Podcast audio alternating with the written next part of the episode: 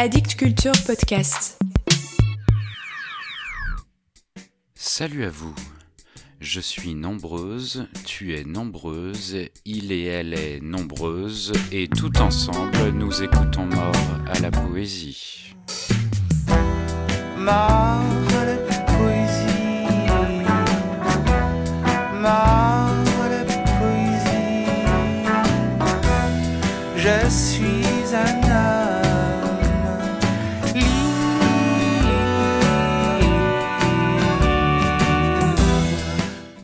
C'est un livre qui aurait pu complètement échapper à ma vigilance.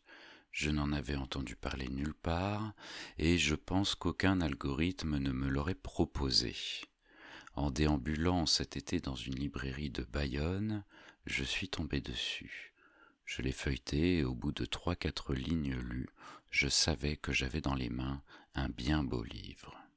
C'est une anthologie de quinze poètes géorgiennes contemporaines qui s'intitule Je suis nombreuse, avec un S à nombreuse, et apparu au début de l'année aux éditions L'Inventaire dans une traduction de Boris Bachana Chabradze. Pour les néophytes de la géographie comme moi, la Géorgie se situe au nord-est de la Turquie, elle est limitrophe avec l'Azerbaïdjan et la Russie, et c'est, bien sûr, une ancienne république soviétique. La langue géorgienne est la principale des langues kartvéliennes et son alphabet lui est propre. Et je vous recommande de regarder l'alphabet géorgien, c'est si beau qu'on a envie de l'apprendre en cours du soir. Bon, je m'égare. Les quinze poètes géorgiennes présentées dans ce livre sont nos contemporaines. La plus âgée est née en 1939 et la plus jeune en 1986.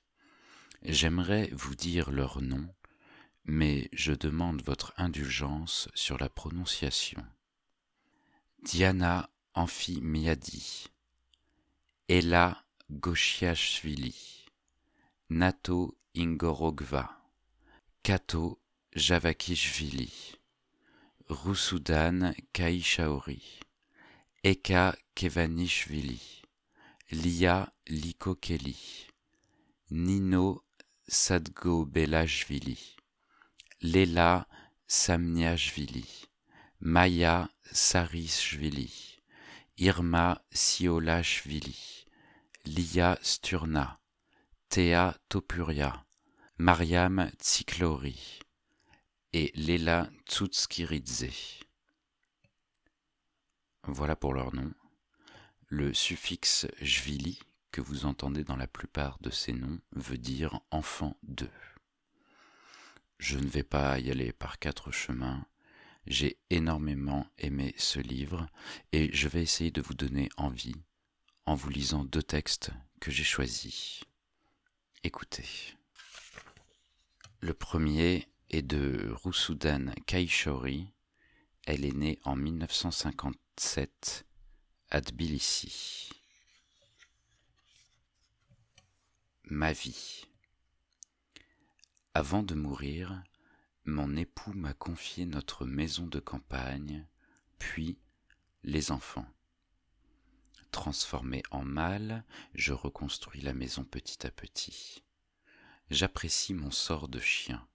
Parfois, je m'accroupis sur la clôture avec le chien du voisin et je coqueline pour défendre la maison. J'ai vraiment besoin d'un chien à mes côtés, de dents blanches et dangereuses, d'aboiements à la lune et aussi du remuement de la queue pour faire croire qu'on nous protège, mes enfants et moi. La lune me jette un poème sur nous qui pleurons sur tout et qui rions pour un rien.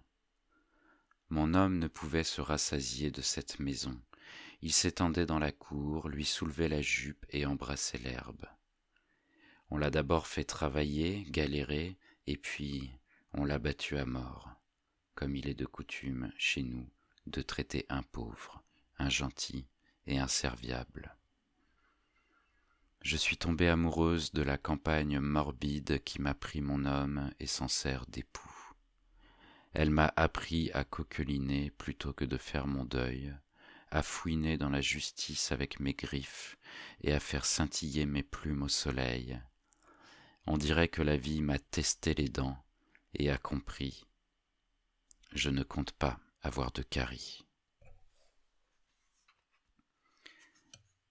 Et le second texte que j'ai choisi est de Lia Likokeli, née en 1986. La loi d'être une fille. Honorable force de l'ordre, avec beaucoup de stupeur et peu de tremblement, je vous adresse une demande très délicate, espérant que vous me comprendrez. Si un jour ordinaire d'été, sous un soleil ordinaire d'été, il y a une fille ordinaire, seule, debout sur un pont, accoudée à la balustrade et faisant voguer ses yeux dans le fleuve calme, ne l'abordez pas en uniforme gris et ne lui demandez pas ce qu'elle fait là. Elle pourrait penser qu'elle est en infraction, elle pourrait s'effrayer, s'envoler. Il est compréhensible que vous fassiez respecter la loi et que l'ordre public soit une priorité, mais vous devriez savoir que la loi d'être une fille autorise chaque fille à se tenir seule, debout sur un pont, sous le soleil brûlant de l'après-midi, à tendre de temps en temps ses doigts vers l'eau et à répondre par le silence à votre question sur son intention de sauter. Chaque grande fille sait qu'il est interdit de fouler la pelouse et de marcher sur l'eau. Il est compréhensible que vous ayez des règles spécialement pour les filles qui ne devraient marcher qu'en groupe l'été, en robe bariolée, et il serait encore plus souhaitable qu'elles flânent en tant que partie d'un couple, seconde moitié appuyée sur un bras solide, ou en tant que prétendante à devenir seconde moitié, remettant en place leurs cheveux de leurs doigts délicats, fermant de plaisir les yeux lorsqu'on les embrasse dans le cou, et dégustant sur fond de nuages gonflés sur le pont, en ronronnant et en secouant des boucles d'oreilles papillons, picotées par le murmure de l'amour, de la barbe à papa et la douceur collante des jours d'été. Mais parfois, les filles marchent en basket à talons plats, portent des t-shirts moches à col montant, s'attachent les cheveux en queue de cheval, mettent des pierres dans leur sac à dos, rangent leurs tourments dans leurs yeux, errent dans la ville, vont voir les parcs et les ponts et lancent des cannes à pêche de silence dans l'eau. Vous devriez savoir qu'elles ont le droit. Les filles ont le droit de n'avoir qu'elles-mêmes, de promener leurs propres pierres, de ne pas se peindre les yeux et les lèvres de baisers, de ne pas remettre en place leurs cheveux, et d'aimer le vent et la poussière, d'aimer les fleurs non cueillies, d'aimer les parcs désertés, les ponts désertés, et je vous en prie, ne soyez pas si ridicule, force de l'ordre en uniforme, défenseur en uniforme de ce qu'il faut faire et de ça ne vous rendra pas heureuse, tout ira bien, défenseur en uniforme de tout ira bien. Une fille a le droit de vous répondre qu'elle a le droit d'avoir un tel visage. Peut-être qu'elle a simplement oublié à la maison son regard heureux. Peut-être qu'avant de venir ici, elle était pressée et n'a simplement pas eu le temps de penser à tomber amoureuse. Et lorsqu'elle est seule, debout sur un pont, sous le soleil brûlant d'été, ne l'abordez pas en uniforme couleur de rien, et ne lui jetez pas au visage la question sur un tel ton. Pourquoi ses yeux ressemblent-ils à des gouttes de miel fondues? Pourquoi ses doigts ressemblent-ils à des bouts d'ailes tremblantes? Peut-être qu'elle ne se souvient même pas d'être une fille. Peut-être qu'elle ne se souvient même pas d'être seule. Peut-être qu'elle est simplement en train de penser Quel est ce sentiment d'être l'ombre d'un pont, d'être couché sur l'eau, de flotter, d'être et de ne pas être à la fois?